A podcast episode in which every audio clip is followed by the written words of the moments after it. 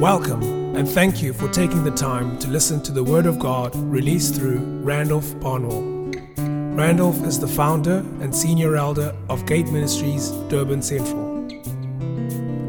Be encouraged to access free additional resources for your edification at randolphbarnwell.com. Great grace, peace, and mercy from Christ be multiplied to you as you listen to this teaching. We are still brimming from the overflow from last week, and uh, it's just been phenomenal. It's been so impactful, so investful. There's an investiture that has taken place into our hearts, a divestiture from God's part, and an investiture into us that makes us all the more richer. I, w- I want you to be aware of uh, spiritual dynamics. Uh, sometimes transactions take place in the realm of spirit that is not readily sort of quantifiable or nor even discernible, but you know that things shifted, even though you cannot adequately give description to it, but you know there's been a definite shift. I was once at a particular place, but now I'm no longer there. And uh, that has been the sense of my personal experience that things have shifted. Uh, for me, uh, I would like to describe one aspect of it there's been a definite, uh, far more uh, penetrative understanding of the scriptures. I've just noted this week in reading the Bible. It's just amazingly just blown up to, to a new level. And uh, that I accord to the reception of grace from contexts like ALS that simply expand the mind. They just throw things wide open, and you come into a new place of being able to read penetratively with understanding the things of the law and of the Lord. Amen. And so the Bible is not a boring book. How many of you love the scriptures? Amen. We love the Bible, it's central to everything we do.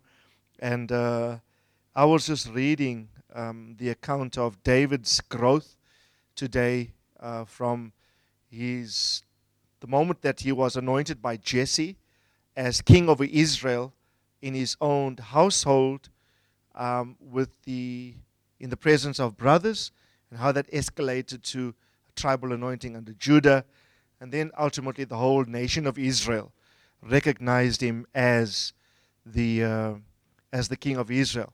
Just those three stages, and what happens between each stage as preparatory to the next one. You know, the Lord has given me a whole series of messages just from reading that account. It's stuff I've never seen concerning Hebron before. But like at, at Hebron, Pastor Tamo mentions the topic and uh, it's been my experience with my father in the Lord that whenever I hear him, I receive the content of what he says. But similarly, too, I receive pin codes, secrets. Just like you'll say one thing, that's a key for me to see a whole lot of other scriptures in a completely different light, even divorced from what the content of what he's saying. But he gives keys, okay?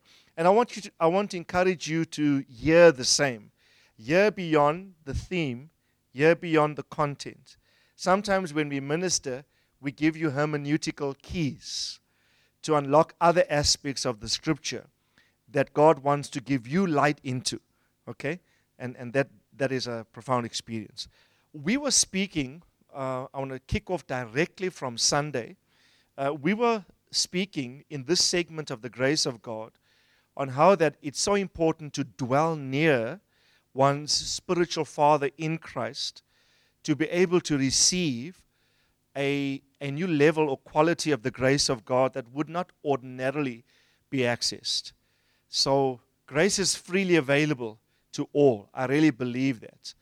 It could be accessed by all men in any context. But if you want the deeper things of God, you have to position yourself for the reception of quantums of grace and qualities of grace that would not ordinarily be accessed outside of those principles.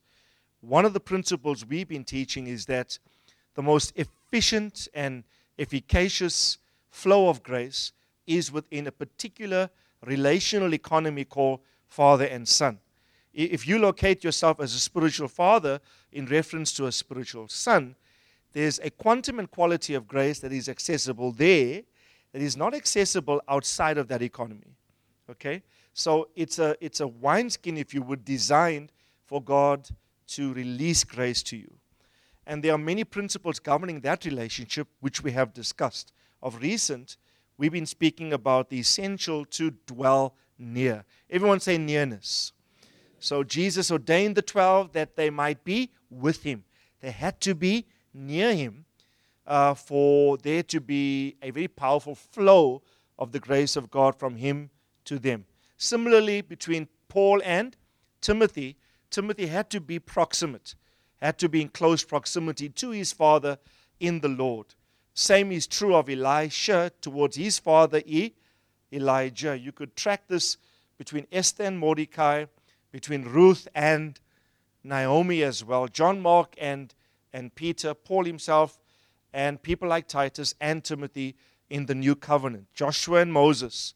Every significant father son example in the Bible had attendant with it a unique flow or download of grace that people outside of that relationship did not come into. But those individuals came into it simply because of nearness. Everyone say nearness. Say proximity. And that is what I've been stressing. And while there are many, uh, sort of, how do you interpret this practically? While there are many practical expressions of it, the one thing I stress is that you are as near to your spiritual father as near as you are to the word that he brings. This has got very little to do with physical proximity, while physical proximity is a real factor.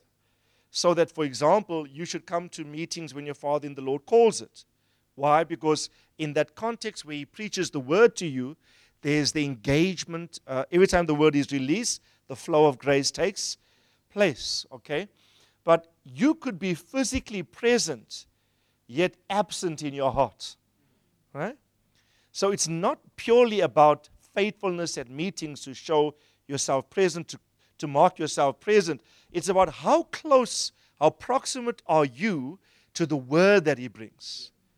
And so when I say that, that will demand of you, for example, hear the word as often as you can, meditate on that word. I'll speak more to these things in the next two or three weeks. Meditate on that word, uh, rehearse it. Don't hear it once, hear it over and over again. And we make ample provision for it by our recordings. Uh, all our teachings are accessible by CD, audio recording, and even on our website. So you could engage the word on a repetitive basis until a sufficient amount of faith is built up in you for you to obey that word. Okay? And so, and then the, the, the quintessential is this to obey the word. Yeah? So for me, you are as close to me as the level of your obedience to the word that I bring to you is. Okay? That's how near you are. You are not near because you are buddies with me. No. You are near dependent on the degree to which you're obedient to the word that we carry. Okay? That is the, the bedrock of it. That's the, like the, the quintessential. There are other aspects like supporting um, your father in the Lord in the purpose that God has called him to. Like Elisha washed Elisha's hands, and hands speak of, in the Word of God, execution of purpose. The right hand of the Lord does valiantly. So when you think of hand, you think of doing. The hand does valiantly. So when Elisha is washing Elijah's hands, the Bible says he ministers unto him. If the hand is an expression of doing, then the spiritual son, Elisha, is preparing his father's hands or facilitating his execution of the will of the Lord in his life. Right? I'll speak more uh, in great detail of this, this dynamic much later in the series. I'll just mention these things now. Of recent, we've been demonstrating that there is the need for spiritual fathers to which one should be related, uh, to whom one is submitted, that person is over you in the Lord, not in a dominatory, hierarchical, authoritarian sense, but according to Hebrews, he is watching over you specifically for your soul. You know that you are your spirit, soul, and, and body. So, spiritual fathers the Bible calls the Heavenly Father the Father of your spirits, not so? Your spirit. But what is the most out of sync thing about you in your life? your soul. The most, the most, the most, the thing in your life that is out of joint with the will of the Lord for your life is your soul. Your soul is your mind, how you think, your will, how you decide, and your emotions, how you feel. And according to Hebrews 13 7 and 13 17, it says that we must submit ourselves to our leaders. Why? Because they watch over which part of us? They watch over our soul. Uh, I don't have time to, to, to go to the mechanics of this, but you'll find this in our teachings on the spiritual man. And there I explain this over eight or nine sessions, this dynamic. The dynamic works like this A father in the Lord speaks the word of God to you and biblically, Jesus said that word is spirit and life. You are spirit, soul, and body. You must receive the word that He brings with your spirit, not with your soul or your body, right? Because spiritual things must be received in the platform that is most compatible to the source and the medium by which it's communicated. Let me explain that. I'll say it again. Spiritual things to be received adequately must be received on a platform that is compatible with the source from which it comes and the medium by which it comes. Simply put, what are you? Essentially, you are spirit. That's your platform I'm talking about. The platform um, upon which you receive spiritual things must be spirit. Who is the source? God, who is? God is spirit. And how does He bring that to you? He communicates that via words. Jesus said, the words I speak are what? Are spirit and life. So everything spirit, the source, the medium of communication, which is word, is spirit, must be received on the platform of your being, which is your spirit part of you, not your intellect, not the mind of the soul. A lot of people reject God's word because they're trying to work it out cognitively, intellectually. Now, I've discovered this, and I demonstrated this adequately in that series. Very often, when you hear the word of the Lord, the mind of your spirit is saying, Yes, yes, I resonate, I concur, this is true. But the mind of the soul that has been influenced by various things, either, and a lot of things erroneously so, will sometimes rebel against what is being communicated to you in the realm of spirit. That is why meditation, which is another series we have, on the table, an eight week part of meditation I did. The meditative process where the Son of God employs his mind to ponder or to think or to revolve the mind over and over of the things he's received from the Word of God. It's so important. Why? That process will align the mind of your soul to the mind of your spirit. So, in the mouth of two or three witnesses, every word shall be established. You are spirit, soul, and body. All it takes to get three parts of you in alignment is an agreement with any two parts of you. Yeah? Can two walk together unless they be agreed? In the mouth of two or three witnesses, every word shall be established. So, where does obedience occur? Obedience occurs in my body. But if I can bring agreement uh, between the mind of my spirit and the mind of my soul. And if those two dynamics agree, every word will be established in my body. And in my body, I will be able to obey God. That's why the Bible says a double minded man is unstable in. If the mind of the soul is rebelling against the mind of the spirit, you will get an unstable person right? and there'll be no sort of anchor, no certainty, no consolidation, no assurance, no sure footedness in how you walk in your body obediently to the Lord. Okay? That process is very, very important. Now, having said all that to say this, uh, that's like compressing sessions and sessions of explanation. Right? I want to now demonstrate yes, it is important to have a spiritual father to which you are proximate, right? To which you, you draw near. It's important to recognize that person, to honor them, to esteem them highly in the Lord, and to be submissive to the word that they carry. They don't act mediatorially, they act representatively. I'm not a mediator between you and God. There's only one mediator, the man, Jesus Christ. Don't confuse the fathering role as a mediatorial role. It's not mediatorial, it's simply representative. So I represent the Heavenly Father to you. Everyone here has direct access to God without me. We're not deifying men, okay? I know in some quarters they, they, they preach fathering with this view, and it's totally erroneous. It's, it's almost borders on idolatry, right? Uh, I want to tell this, say this for the record as well, for the recording. There's one Heavenly Father that is your Father. I'm not really anybody's Father. I just stand representatively to represent God in terms of how He will father you.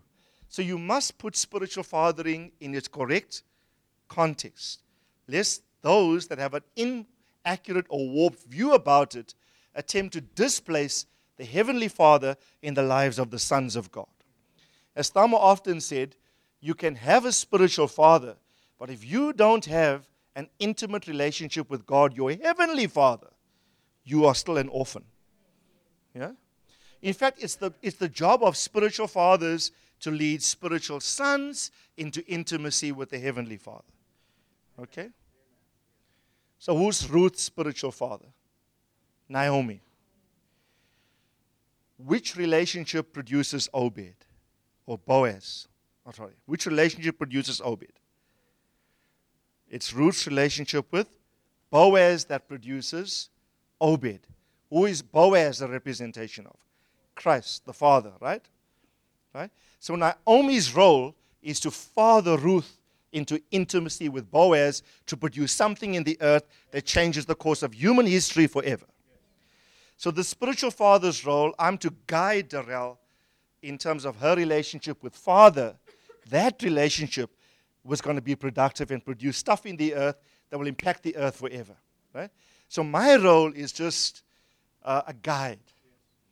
And I'm watching over that in the area of a soul, it's always aligned to the Word of God, which is spirit from a God who is spirit, coming to her spirit. I'm making sure, Darrell, how is your soul lining up with all of this? Bring your soul into alignment, into agreement, and in your body walk obediently and get the results. Right? Get the results. Now, for the rest of the time, okay, we went off a bit the tangent there, but I think it was necessary. For all of that, uh, with that background, you need to understand what we need to focus on now. Because I pray the spirit of revelation and understanding grips you. If you don't have an understanding and a revelation of a thing, you'll never be empowered to obey the thing. The moment you see it is the moment you can walk into it. The moment you understand it is, I, I think your understanding of a thing is the process of your empowerment to do the thing. If you understand something, right, the Bible says that uh, Abraham believed God and he was fully persuaded. We've got to migrate from belief to being fully persuaded. He who is fully persuaded can never ever be dissuaded away from that position. You see, you can believe, but your belief must grow into an internal firm conviction away from which you will never be uh, spoken out of. Yeah? Tell you never be fully persuaded. Fully persuaded. I'm fully persuaded. Don't just believe, I'm fully persuaded. When I say I'm fully persuaded, you can, you can get me from, I can go from belief to unbelief. I can, the pendulum can swing the other way. But if I take my belief and I migrate it to being fully persuaded, once I get there, it's virtually impossible for me to go back. He was fully persuaded, Romans says, that um, he who promised will produce. I'm just paraphrasing, right? Being fully persuaded that what God said he was able to do. No one could have talked him out of the fact that he is a father of nations, even though he doesn't have one son. His whole structure, his whole mentality, I am a father. In the absence of any physical evidence, I don't just believe, I've become fully persuaded. Right? That God calls those things, the Bible says he was fully persuaded that God which calls those things which are not as though they are. Come on, ask a neighbor, are you fully persuaded? Eh? Fully persuaded. Now, I want you to be fully persuaded about what we're going to speak about this evening. It's basically a continuation from Sunday's message. On Sunday, I spoke to you of how the, the men of David recognize him as a father in the nation. Remember? They recognized him as a father in the nation, and there was this growing support around him. First, from his brothers, um, Jesse came to his house and anointed him as king, the next king of Israel, even while Saul was alive. So, watch. There was an anointing for kingship in the presence of households, in the presence of brothers in a domestic household. And the only witnesses was a prophet, a father, and seven other brothers. He's the eighth brother that witness that this is the will of God for his life. And then later on, I'll show you the scriptures in a moment. Maybe we should go there now. Later on, in 2 Samuel chapter 2, verse 4, um, David was from the tribe of Judah, and the men from Judah came and they, they witnessed to his kingship. Then the men of Judah came and anointed king over the house of Judah. And so, where is he king over? Over which domain? The house of Judah. In, you see, he's king of Israel.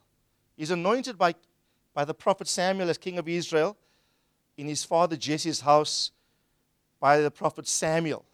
The witnesses were brothers, and his father is present.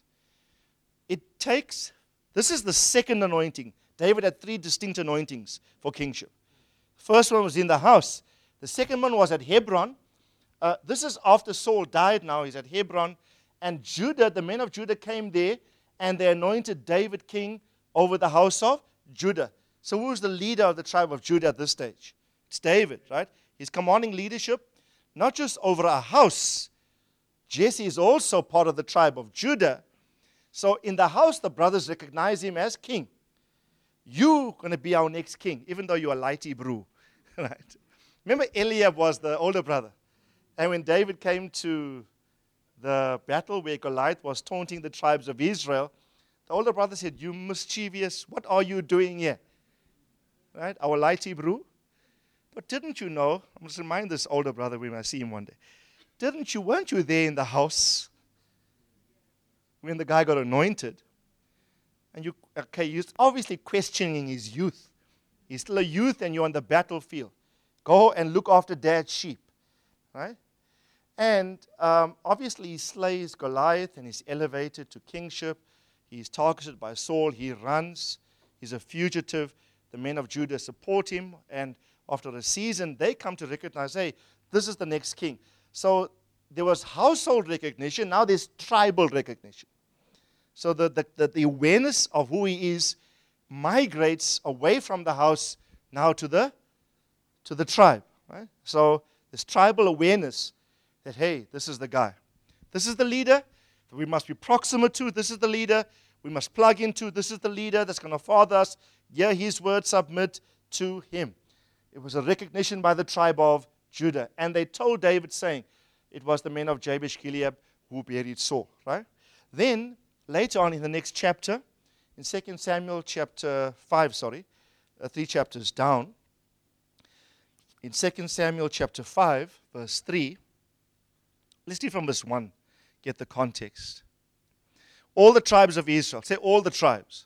Now it's not just, you see, it was first Jesse's household, then the tribe of Judah, which is one of 12 tribes. Now all 12 tribes come. All 12 tribes of Israel came to David at Hebron and said, Behold, we are your bone and your flesh. Who said this? To who? Who remind what who does this, these words remind you of? Adam and Eve. Remember? When, when, when Adam slept and God made Eve from his from his rib. I mean, Adam never saw a species like this. I don't know how many years he was on the planet before Eve was fashioned. Eh? For years he was out without female, just him and some, some animals. And his business was naming everything. And, and his naming was naturing. What Adam named, he natured. He called an ant an ant because he, he, he, by his name he configured its function. That's why an ant is not called an elephant. Adam decided that. He called an elephant, and doesn't the names just fit Right? Adam, our forefather, was brilliantly minded. We're going to get back to the pre fall state. Don't worry, we're getting back there. I can't imagine the mind of an unfallen man. Right? The whole classification of botany, zoology, chemistry, this man knew just like that, right? What a, what a, what a species God made, right? So he was into naming things. So he sleeps one day, he wakes up, and wow, this creature he's never seen before in his life. Right? And typical to his nature, he names things. First thing out of his mouth, wow, man. oh, whoa, man. I think it was more wow than whoa. he says, one man, you will be called womb, the man with the womb. The man that is able to receive seed and procreate. That's what he did. I nature you, I name you, I nature your function, I determine your operation in the earth. He's the male, she's the female. The male with the fetus, that's female, right? Ability to carry seed and procreate. Right? And, and he, he, he said, first things, you are bone of my bone, and you are flesh of my flesh. What he's saying is, I've never seen, of all the creatures I've named throughout the entire earth all this while, I've never seen someone just like me. You are actually part of me.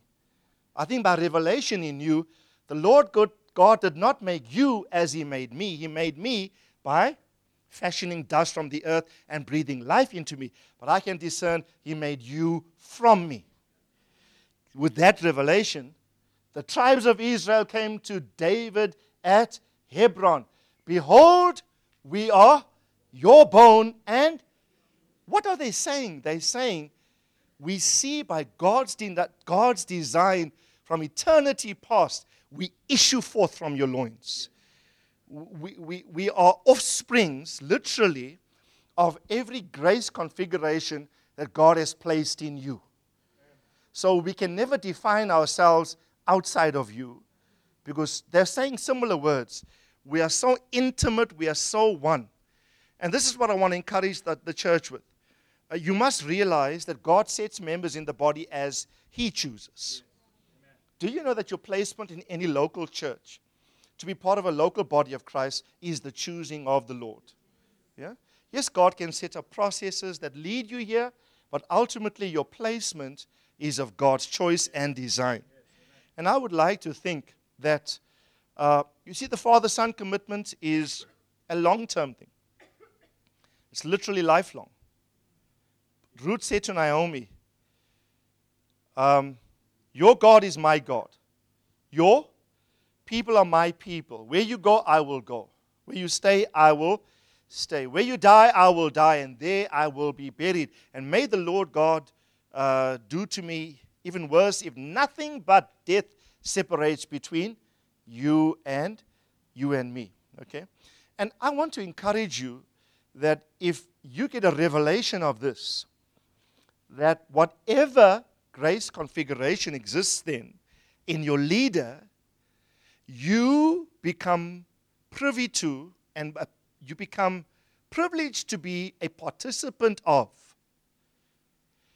And as your knowledge of that reality grows, the greater the flow of the impartation attendant with that principle will come to you. Dependent on how you view it, dependent on how you see it. Adam, or rather Eve, is literally an extension of Adam. Is literally an extension of Adam. It's not good for man to dwell alone. Everyone say alone. Break the word up, word up and add another L A L L O N E. All one. It's not good for man to be all in one, alone. So I'll take from him a helpmeet. I'll divide him, another part from me. So that's why you are bone of my bone, you are flesh of my flesh. I don't see you as separate from me. I can't. But for you to have effective functionality, you've got to see yourself as intimately joined to me. Everyone say effective functionality. Right? So, in reference to my spiritual father in the Lord, I can honestly say, I am bone of his bone and flesh of his flesh. I realize there's going to be a flow of anointing and grace that will flow effortlessly and efficaciously from him to me when I realize, wow, this is a connection born in the hearts of God from before time began. And my functionality and effectiveness is going to accentuate by virtue of that connection. Do you know the men of David did feats that far were far superior to David? Huh? His mighty men right? did, did, did, did exploits that will by far more significant than David, yet none of them got proud and say, But who, who authorizes you to lead? Check, check our military expressions compared to yours. No, they realize we are as efficient, as effective, as powerful, as successful by virtue of a connection to you. Because in you, God has vested grace flowing to us. This proximity has taken our effectiveness and taken it to another level. Okay? That is the, the level of, of, of understanding. So everyone say Judah. Right? And then the men of Israel here came. All the tribe of Israel came to David at Hebron. Behold, we are bone, your bone and your flesh. Verse 2. Previously, when Saul was king over us, you were the one. Even when, the, when Paul, uh, Saul was the legitimate reigning monarch, your leadership was functioning, even though there was an irrelevant, illegitimate king. You were the one who led us out, who led Israel out and in, and the Lord said to you, You will shepherd my people Israel, and you will be ruler over Israel. So, was there joining, like I said to you on Sunday, was it born out of a momentary, uh, reflexive, off the cuff decision? Was it that? No. When you get, when you read this, what are these men saying? We've tracked you. We've studied you. This joining is not an overnight thing. We've watched you. Even when Saul was king, our eyes are on you. When Saul was king, you were the one leading Israel in and leading Israel, uh, Israel out. So remember earlier on, on Sunday from 1 Chronicles 12, we read there when the men of Judah first came, and remember David said to them, Do you come to me in peace? If you come to me to betray me to my adversaries, may God deal with you, right? And uh, the Spirit of God came upon Amasai, and he says, We are yours, O David. We are we are yours. Peace to you, O son of Jesse, and peace to everyone here that is helping you. Okay? Those in those words are implied. We've tracked you. And he says this word We are here to help you because we have seen that your God helps you. We are here to help you because you have sufficient evidence in your life, in your track record, that God has been helping you up to this point. That these are clues for joining. Tell you about clues for joining. You don't just join anything willy nilly anywhere. You study, lest you make the biggest mistake of your life. Right? You track. Do they have evidence that God is with them? I don't want to join any leader that got no evidence that God is with him. Right? Now, tell your neighbor, are you convinced that you should be here then? I hope nobody said, no, I better leave now. okay. You should be convinced that yes, upon Randolph and Renee, there's, there's some evidence that the Lord is with them, the Lord is guiding, the Lord is leading. And then that should confirm your, your, your commitment to, to dwell near, to plug into the, to the grace. Okay? Then they say, uh, verse 3. So all the elders of Israel came to the king at Hebron. He's still at Hebron. And King David made a covenant with them before the Lord at Hebron. And they anointed David king over Israel. Hey, but wait a minute. What didn't Samuel anoint him king? You see, who's Samuel representative of? The Lord himself, not so? So God anoints a man, but it takes men on the earth to recognize that anointing and take it to effective functionality. Right? So I'm saying to you, I know in our hearts God is convinced, we're convinced of this fact that God has called us to do great exploits in the earth what they must grow in terms of a growing awareness in those to whom God has joined our hearts to. That'll be all of you here and many others, even around the world. A greater recognition of that fact. You see, with greater recognition, there comes greater leverage to do the work. Can David operate as king without that recognition in the men? No, he can't. You know, there was three levels of a growing recognition. First, by his brothers in Jesse's house. Then by the tribe of Judah. Three chapters later, the tribe, all the tribes in Israel come and they coronate him as, as king. There's a lovely verse after this. I'll just can't remember where it is. It says, And then David realized that the Lord has made him king. Only then he realized. Right? And in that capacity, he could do great exploits in the kingdom through Israel and effect God's purposes in that nation and set a pattern even for which Jesus, the Messiah, will, will model his ministry after. Remember, God is restoring the tabernacle of, of David even in our day. Even in our day.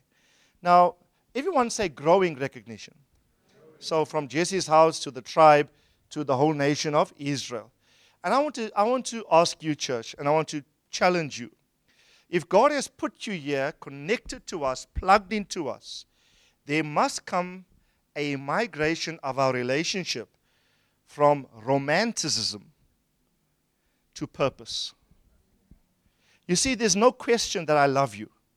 I don't doubt that you love me. But if this relationship is all gooey, gooey, gooey, mushy, mushy, mushy, ma, lovey, lovey, lovey, lovey, dovey, if it's purely romantic and not purposeful, the relationship must be used by God to effect purpose. Love will be the foundation. But now I sense in the Spirit, God wants to raise the, the, the, the characteristic of the relationship from pure devotion to full functionality. Tell your neighbor, we have work to do. We have work to do in the earth.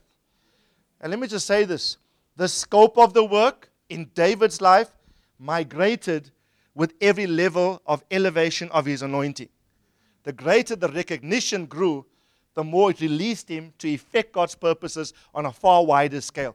First in the house of Jesse, in the tribe of Judah, and now in the nation of Israel. Amen. How many feel and can sense recently there's been this growing elevation? I can't tell you how burgeoning is the word I'm looking for. Busting. It's burgeoning. It's, it's pressing. It's pressing to burst the limits of its present confinement. You know, like when something, when you blow up something and it's about to pop, like you blow up a ball too much. Like it's saying, no, this, this place we've occupied for too long. This level, of, we need to grow to, but to grow to the next level comes a greater level of corporate recognition. Everyone say corporate recognition. It, it, it, must, you see, I don't doubt that there are one or two, and possibly far more than that. Um, even more than 50% of you are convinced of this reality. But when the reality grows, the level of commitment, level of faithfulness must elevate for the level of function that we have to fulfill. Paul said like this to the Corinthians.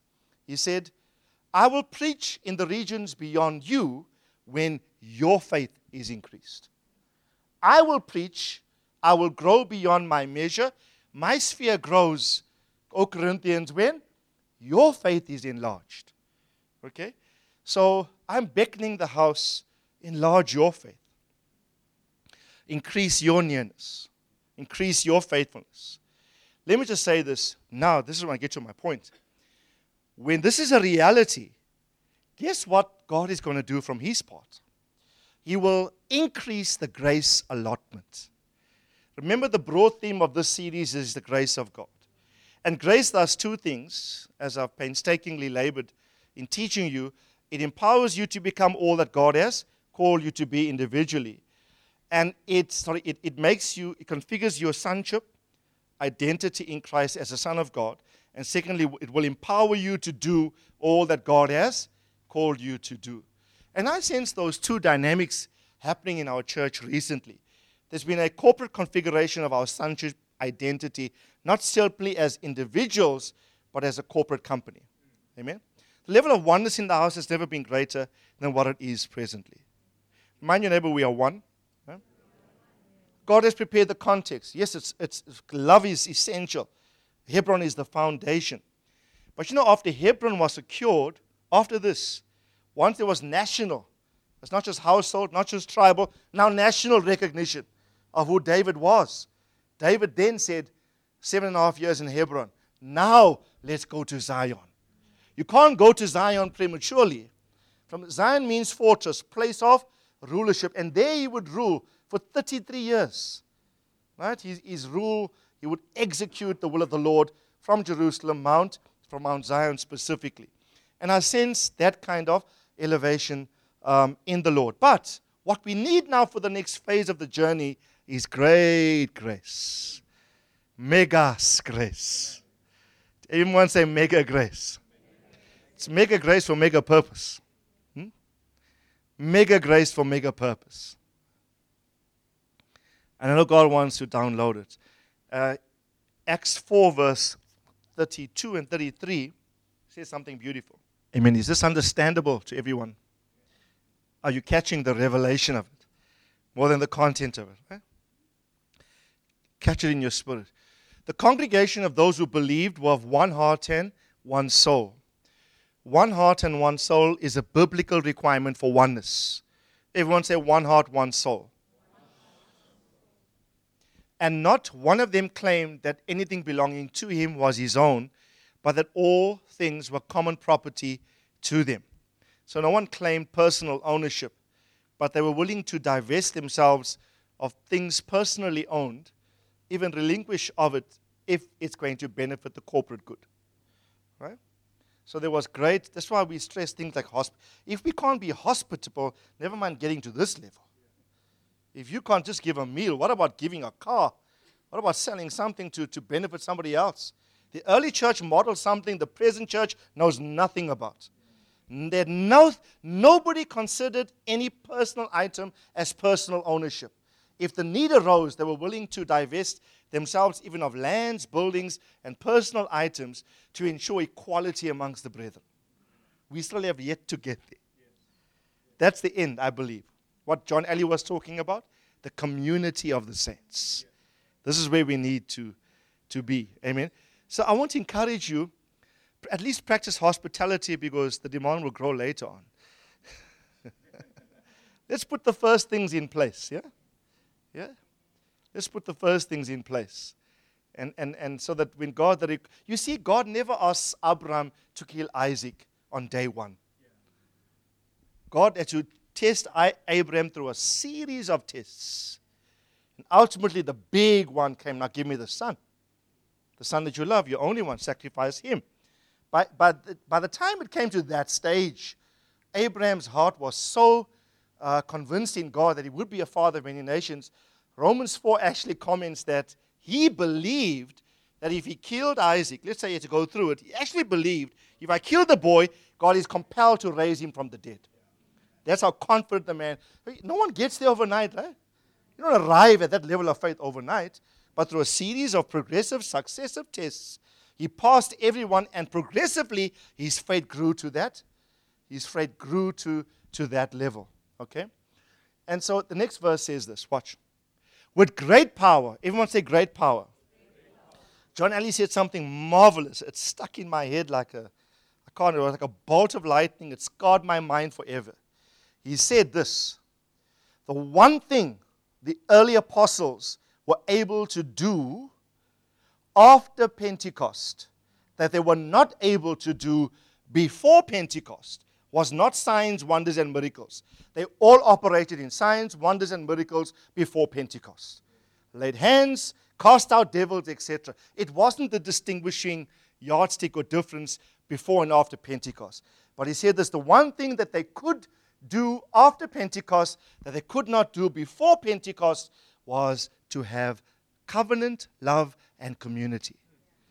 Even before Pentecost, they were still striving and fighting each other as about who is the greatest. There was still a spirit of competition. After Pentecost, a spirit of community, love, and covenant um, literally bapt- was they were baptized in this. And he said this the distinguishing mark of Pentecost is not, yes, it includes the baptism in the Spirit uh, with, uh, where people speak in tongues and prophesy, and there's the expression of the gifts of the Spirit. But he said the notable distinguishing mark of Pentecost is not that, because there were trappings, not to maybe the same degree of powerful anointings before Pentecost as after Pentecost. But he said the one thing that Pentecost secured that was insecurable before it was the spirit of community. Everyone says spirit of community. Now we just read about this, eh? Everyone loving each other to the degree where they are willing to, to help each other out. And then this verse, with great power. So you can't have great power if you don't have great community. Okay? No great power until you have great love. That's why we want to strongly on love community in the house. From this context, guess what is going to emerge? Everyone say great power. Great power doesn't happen in, in a vacuum. It happens from the context of great community. You see, was David a great king? Yes or no? Did he, did he do mighty things? But how long did it take to secure covenant, community, a, a, a love, and Hebronic relationships? Seven and a half years before he goes to Zion to do any kind of rulership.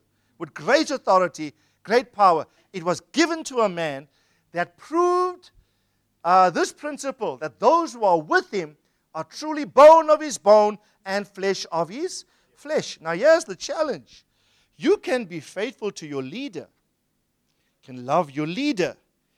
Quinton can say to me, Randolph, bone of my bone, flesh of my flesh, love you, joined to you. But the quintessential test of that commitment is what? The degree to which he loves everybody else joined to me. That's what, that's what Amasai said. We are yours. Remember I said on Sunday? As equally as you are given to the Lord, you must be given to the servants of the Lord. They said to David, We are yours. We pledge our lives to you. Amasai said, Peace to you, O son of Jesse. Peace to you, but peace to everybody else here that is with you. My, my expression and commitment of your peace. Oh, by the way, do you know how you can bring me into absolute peace? Who wants my peace? Come on. Wants me in pieces? Oh, no. you know, the more at rest I am, the more, the more it will benefit you. The more I'm at rest, I'm, the more from a place of peace I can administrate the word of the Lord for you. You can bring me into great peace by ensuring your brothers are at peace with each other. If you can be the peacemaker amongst the brotherhood, the Father's peace elevates purposes of God are swiftly accomplished. Right? So, great power. The apostles were giving testimony to the resurrection of the Lord Jesus. And here's the thing I want to stress everyone say abundant grace was upon them all. Put the New King James or King James. Everyone's saying abundant grace. I've been studying grace for a while now. And I always, when I my first encountered this verse, I said, Lord, what will it take to get great grace? Okay, answer your neighbor.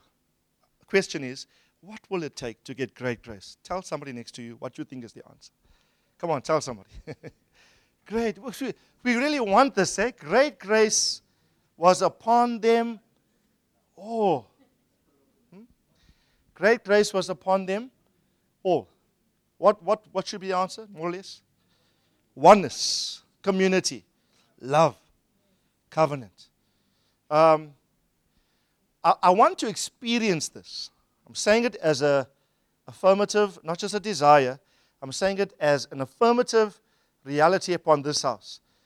Uh, Gate Ministries Durban Central is going to be known as a house in which there is great grace and with great power. The apostolic dimension from this company will give great witness or testimony concerning the resurrection and the gospel of our Lord and Savior Jesus Christ. But it's the, the, the thing that will prepare us for that dynamic is the whole understanding of how that we need to really gel together as a house. But you know, here's the principle I'm getting to. Your joining and your evaluation of each other as brothers in Christ and having a true biblical estimation of what your, your brother represents in the Lord can never ever be secured outside of your individual commitment to your Father in the Lord. To get this result requires a fathering grace in the presence of brothers. Because brothers left to themselves will not have the proper biblical view of each other. It takes a father to configure one son's mindset in reference to his other son, which is his brother. And I've explained this at length previously.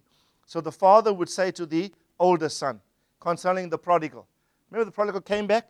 And was the, what was the biggest hindrance to the younger son's reintegration back into his father's household? What was the biggest hindrance? It wasn't the father. Father's arms were, hey, the biggest hindrance was a, an, a brother with an inaccurate view in reference to his brother, which is his father's other son. It takes a fatherly presence in the midst of brothers to impact every brother's view of each other so that every brother has the view of his father in reference to his brother. Right? So, the um, never once does the younger son ever refer to his brother as my brother. Not once. When he speaks to the father, he always says, Your son. Your son. When your son. Picture, if you were to make a movie of this, I would say, Hey, yours, not mine, your son. I got nothing to do with him, your son. How does the father respond? He doesn't say, My son, says, Your brother. Your brother was lost. Your brother returned. What is the father trying to do? The father is trying to impress upon the son, uh, the older brother, you must have my view in, about your, your brother. It takes fatherly presence, true fatherly grace, to impact and scar the mind of every son to have the proper estimation of the, the other son. Amen. This morning we were chatting with Rakim and Viz over breakfast, and uh, this issue came up of, uh, of how, um, remember after Jacob's death, uh, Joseph requested a leave of absence from the Pharaoh with the brothers to go journey back to Canaan, Israel, and to bury their father there. Remember? When they arrived there, one of the brothers was sent to speak to Jacob on behalf of the rest of the brothers. And uh, they said, Tell him that our fa- it was our father's request that he forgives us. what were they? They were shaking now. Woo. Well, let me ask you the question had Joseph already forgiven them? Yes, there was reconciliation. But what was their concern? Their concern was in the absence of a fatherly presence, will the brother change his disposition towards us? Right? And Joseph proved that even when my father is not on the scene, I will behave in reference to you, my brothers, just as my father would have wanted. So it doesn't change his position. You know, many Christians serve well under supervision. But you take supervision away, they do their own thing. like in school, Laurel, you know, I used to do, and Quentin and other teachers here, when we supervise classes, relief classes, right? A class left unattended without teacherly supervision goes haywire. You need, you need supervision. Unfortunately, some Christians only behave when there's a supervisor. Right? You take the supervisory principle away. The question is, will you still do the right thing? Outside of, you know, I've seen sometimes how people, in reference to spiritual fathers, will only be faithful and seeing to be seen to be doing the right thing simply because dad is around. Take dad away, then the principles wane. I want to encourage all of you. Your loyalty is not to me. Your loyalty is to your Heavenly Father, whose principles I simply express and carry through. Even in my physical absence, you should still have the same proper love and respect for each other as when I'm. You know, Paul said, I think it was to the Corinthians or to one of the, the, the churches in the New Testament. He said, I'm glad that you obeyed my word more so in my absence than in my presence. Now, you are true to the principle more so in my absence than in my presence. Now, everyone say corporate grace. Right? Corporate grace, right? Unfortunately, I will not get to where I want to go because of time. But listen carefully. On Sunday, I'll probably wrap this thought up. Uh, Sunday, I really want to get to 2 Kings 6, which we've been trying to get to, to the past, for the past three weeks. Right? Uh, please, uh, for your homework before Sunday, read 2 Kings 6. Lovely, beautiful story of how the sons of Elijah, everyone say sons. So, the one son's corporate request for him to increase the place where they dwell near to him. Right? And you'll see a whole lot of bunch of principles or things that happen in that context. But just look at Psalm 133 quickly. Psalm 133 is a very powerful depiction of this reality. And um, I have a long teaching on it, but I'll just give you one or two principles. How good and how pleasant it is for brothers to dwell together in unity. Unity, there's a bad translation. It should be oneness. The same is true for Ephesians 4. Until we all come to the unity of the faith. The word unity there in the Greek literally means one or oneness. So behold how good and how pleasant it is for brothers to dwell together in oneness. Now we know that that's impossible, like I've just demonstrated, outside of fatherly influence. Remember, I keep giving you that example of Paul, Onesimus, and Philemon or Philemon. Remember, the relationship between Onesimus and Philemon was estranged. Onesimus was employed by this businessman Philemon, and he had a leave of, a leave of absence right, without permission. He proved unprofitable, unproductive in the workplace, and he, he ran away without permission. And this relationship between these two uh, was strained. In the process, he meets Paul at Rome, Onesimus, gets converted, becomes a son of God, and is now a spiritual son to the apostle Paul. So Paul uses his fatherly influence to write that short letter in the New Testament called the book of Philemon. He's writing to the business owner and he says, He left you an unprofitable servant, but now please take him back, not as a servant, but as your brother. Right? But without Paul's influence, Philemon, Philemon, would still have an outdated view of Onesimus. What does it take to upgrade one son's view about the other son? A father. A father influences the mindset outside of that dynamic. Left, let me tell you, left to themselves, brothers will kill each other. they need fatherly, uh, and, and once, you know, a true son, you see, the older brother was really the infant brother in the house. In the, the parable of the, of the prodigal, who, who, was, who had the greatest problem there? Not the younger son. The biggest, the person that needed the most help was the older brother. Right? He's in the house. Remember? He came to the house of his father, but the younger son came to the father of the, of the house. You can be in the house of your father and never ever come into knowing the heart of your father in the house. And I think we've painstakingly demonstrated to you how you should behave in reference to others by how we treat everybody else. So have the same mind as we have in reference to, to everybody else. When you do this, church, I want to encourage you. That is how you dwell near. One of the ways in which you dwell near is you treat your brother as your father would treat him as a son. You come into what the scripture calls great grace. So I practice this with, with Thamo, Pastor Thamo's household. He has many pastors. So when we meet together, you know what? How I position myself amongst them. I don't just come in there and say, oh, my bruise. I'll say, if Father was here with us now, how, he, how would he treat everybody? I adopt that view.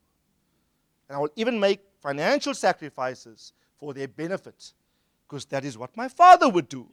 So I do the same. Right? That's what my father would do. And, and when that culture is, is, is really spawned and, and matures, guess what the Lord gives? Great grace. Great grace was upon them, them all. Okay? A bunch of other things. Let me just finish with this and then we'll dismiss, right? Five minutes. Tell your neighbor five minutes. Right. Time runs away when you're enjoying yourself. Behold how good and how pleasant it is for brothers to dwell together in oneness or unity. Right? It is like the precious oil upon the head coming down upon the beard even Aaron's beard coming down upon the edge of his robes. Now, when you think of this, everyone say precious oil. Now, the anointing oil had five distinct ingredients. The, the oil that was used to anoint Aaron the high priest. Now, the anointing of the high priest was for function. Everyone say function. That is why I say oneness, yes, there's love, it must migrate now to functionality. So Jesus would say, The Spirit of the Lord is upon me in Luke, for he has anointed me to preach good news to the poor, recovery of sight to the blind, etc., deliverance to those that are bound. In other words, anointing is upon me to do. Whenever you say, I'm anointed, next question I will ask you is, So what you doing? because anointing is not for goosebumps, make you feel good. So what you doing? So ask your neighbor, So what you doing? Right? It's, it's like anointing is for functionality. Every anointing, if you say, I'm getting an anointing, you must, there must be purpose. What are you doing? So, the high priest here had a representative function in the nation of Israel, in that it represented God to the people. And when it stood before God, it represented the people to God. It was like a bilateral, dualistic thing. So when Aaron stood before the people, he represented God. When he stood before God, he represented the whole nation. Remember on his breastplate, what was on Aaron's breastplate? 12 stones. On each stone was engraved the names of the 12 tribes of Israel. So when the one man stood before God, when God saw him and engaged him, God is engaging the whole nation. So, what is oneness likened unto here? Think oneness is likened unto the anointing upon a high priestly function that is focused on representation on a whole group of people to confer blessing, redemption, and immunity upon them all. If we can get oneness right, we get all of that. We get all of that. And I like this. Uh, sometime, maybe, I don't know when we're going to get to it, we'll do a study of the pieces, each garment, each piece of his garment. Do you know there was very little flesh seen? If, have you ever seen a picture of how the high priests were robed? It was like from head to to toe, right? The edge of his skirts literally were hanging on the floor. You could literally only see his eyes. Right? God said, No flesh in my sight. I robe you, I mantle you, I grace you. So oneness is poured on where? On the head. There are two images here. Everyone say head.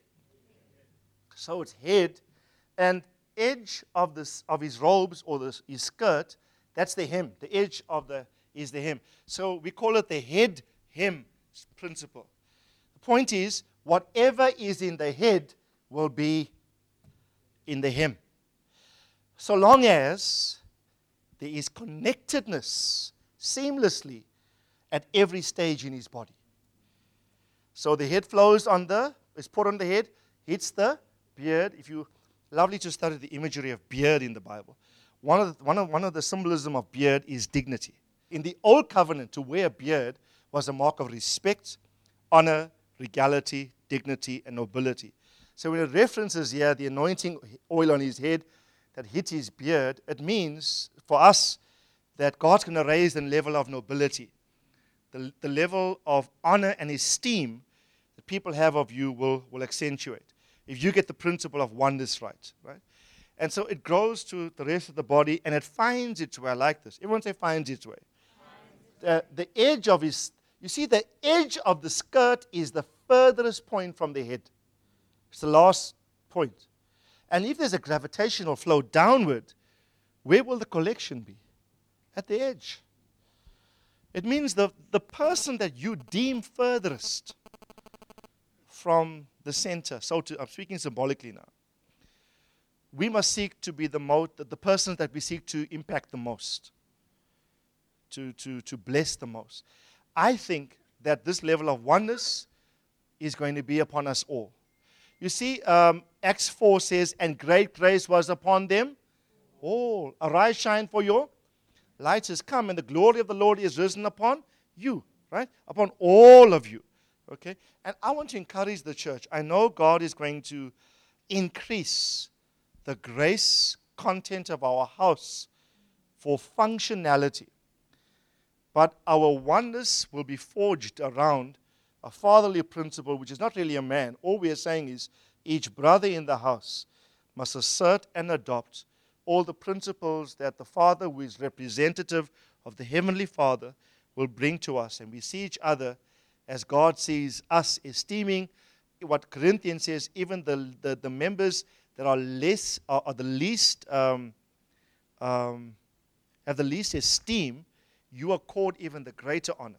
If in your mind right now, there's anybody in this context which you deem using any characteristic or, or, criteria that you want, but let's say you deem anyone here as lesser than the most of us, then the Bible says, upon that very person, you must accord even the greater honor. even the greater respect and accord. This is what it truly means when anointing flows even to the edge of the skirt, even to the person furthest away from the principles vested in the head. That person's also included. I want to say prophetically today to all of us I don't care what your deficiency is, I don't care where you are right now in your walk with the Lord. If you truly get a revelation of this principle, whatever is in this head will be in that him. And I speak to you prophetically by the Spirit.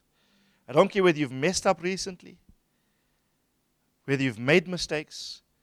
I don't care whether you've got no desire, you're worried about your relationship with God. All I'm saying to you, you come into a corporate process. Individuals get corporate blessing. The worst thing to do is to stand apart from the body of Christ, of which you should be an essential part of. Tell you be a part of, don't stand apart from. Okay? When you lock into this dynamic, wow, it's like the, the corporate dynamic of the blessing will overtake even your individual deficiency. You see, um, I, I, give this example often, I'll close with this. I was running the Comrades Marathon uh, many years ago. Things I used to do, I do them no more. we were very brave in those years, but I wouldn't dare try it now. And uh, um, I attempted it on two occasions. First attempt, I bailed to a leg injury halfway. Second attempt, I completed it. On the second attempt, we were running up Inchanga from Maritzburg down to the down run. And just before the Pick n Pay halfway mark, there's that steep Inchanga climb. You get to the top, and you once you're at the top, you see the Pick n Pay halfway cut off, and you run down. Once you pass that, you know, oh, now I'm just next phase of the journey. So I realized, hey, I'm, I'm even fighting this cutoff time, and things are looking bad. And I got this hill in front of me. And I worked out the distance. I knew my time and distance. This hill is going to set me back big time. It was, it was, it was really fine. But a bus came past of a, an Afrikaner athletics club from Bloemfontein somewhere. All burras. And some of them had big paunches. You know, you get very humble when you run. Very humble. You think you're slim, trim, and athletic until a, a, a, big guy with a pot comes running past your house, bro. oh. Then you know that fitness is not in appearance. Fitness is a matter of the, of the heart. and so this guy saw me huffing and puffing. We call it a bus. A bus is an athletic term, for those you who don't know. A bus is a group of runners that run in company. it's an athletic term. Like hit the wall. It's another running term. Hit the wall is when you run, you hit a wall. It's like you just stop and you like you can't carry on. It's like you, you just fail, your legs fail, and we use the term he hit the wall. So this bus of runners came past and they came around me. They said, Kombru, Kombru. And they literally surrounded me. And they said, Let's go up. In the middle, so I had to keep momentum. It's amazing what group momentum does to an individual. So now it's not left to my individual strength, and we chanted up vasbyt amper daar vasbyt um, that was the chant vasbyt amper daar vasbyt amper daar in no time with a chopper Inchanga I could see the wow down let's go for it let's go for it and that year I finished purely based on the power of corporate momentum so I'm saying no matter what your individual issues are if you can come into the power of the group anointing there's great grace in covenant. There's great grace in oneness, great grace that can cause you to override some of your individual weaknesses and deficiencies. Uh, tell your neighbor, give it a try. Give it a try. Not the comrades. I'm not talking about the comrades, right? Okay, go one. I'm saying give the, the corporate dynamic, give the oneness a try and see what great grace will be upon us. Okay, maybe give the comrades a try too. James is sitting at the back there. James is a triathlete. That's another level. Hallelujah. Just lift your hands to the Lord. Amen. Our Father, we just thank you for your word today for, to our hearts. We lift our hands to, because we realize that without you we cannot do it and that we need you, God. I ask, O oh God, for great grace to be upon our community. This fellowship, great grace will attend us. Even now, as we've heard your word by revelation, we sense your speaking. I ask that uh, the corporate dynamic and power attendant in this house will cause us to overcome hurdles that we are facing individually.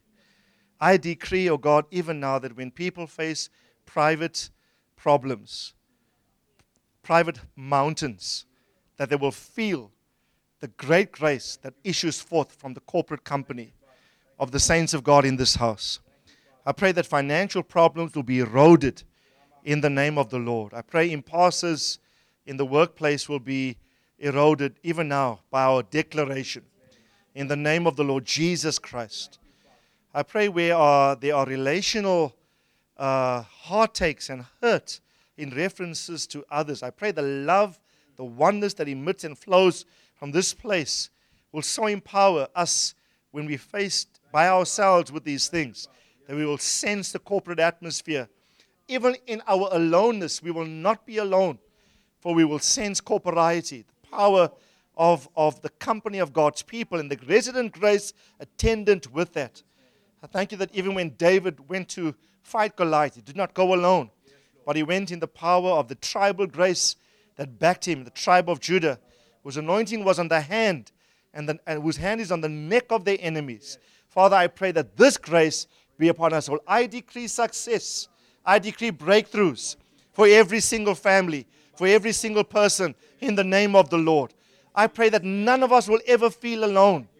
Not again. None of us will ever feel marginalized. Even those of us who are at the edge of the skirts, God will feel the concentrated anointing of, of, of the precious oil that comes upon a, a, a, people that are at one in soul, one heart, one mind, and one spirit in the name of Jesus. Make us one. That's our prayer, God. Make us one with each other, one with you. I ask this in Jesus' name. Amen and amen.